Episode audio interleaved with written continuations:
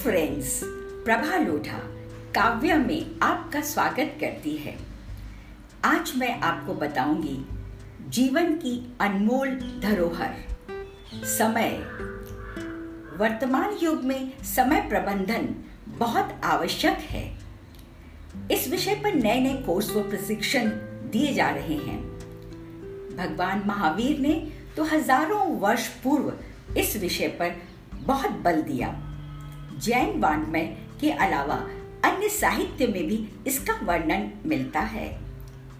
प्रभु महावीर कहते हैं, जो क्षण को पहचानता है, वही वास्तव में पंडित होता है।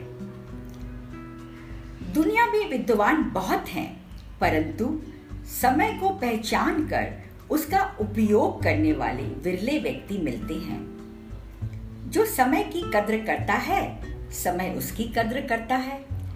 महान साहित्यकार शेक्सपियर ने कहीं लिखा, मैंने समय को नष्ट किया, अब समय मुझको नष्ट कर रहा है। सही समय पर किया कार्य सफलता की ओर ले जाता है। समय की कमी कभी किसी को नहीं है।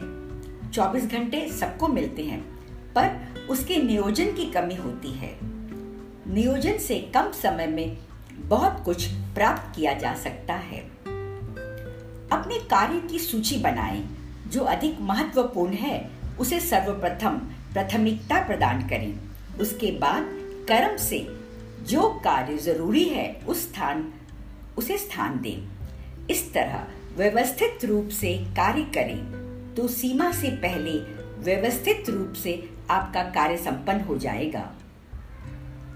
एक चीज़ और लक्ष्यहीन जीवन और कार्य दोनों भटकाव वाले होते हैं।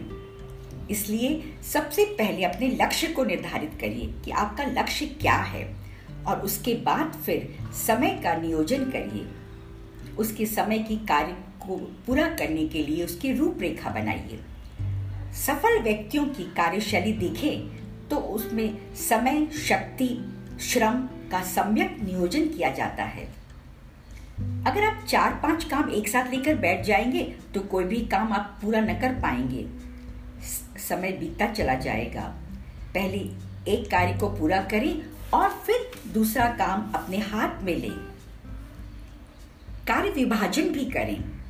हर काम अपने ऊपर न लें। ज़िम्मेदारी को जिम्मेदार व्यक्तियों में बांटना भी कार्य संयोजन का एक साधन है। श्रम के साथ विश्राम का भी बहुत संतुलन रखें। महाप्रज्ञ जी का एक सूत्र है। निशेषम। कार्य समाप्त होने के बाद इस कार्य को अपने दिमाग पर भार न रखें। कितना सुंदर कहा है। आगे देखिए। योग प्राणायाम करें।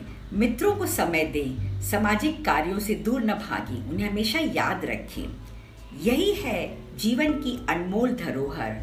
समय का नियोजन। यही है हमारे जीवन का अनमोल सुखी जीवन। धन्यवाद।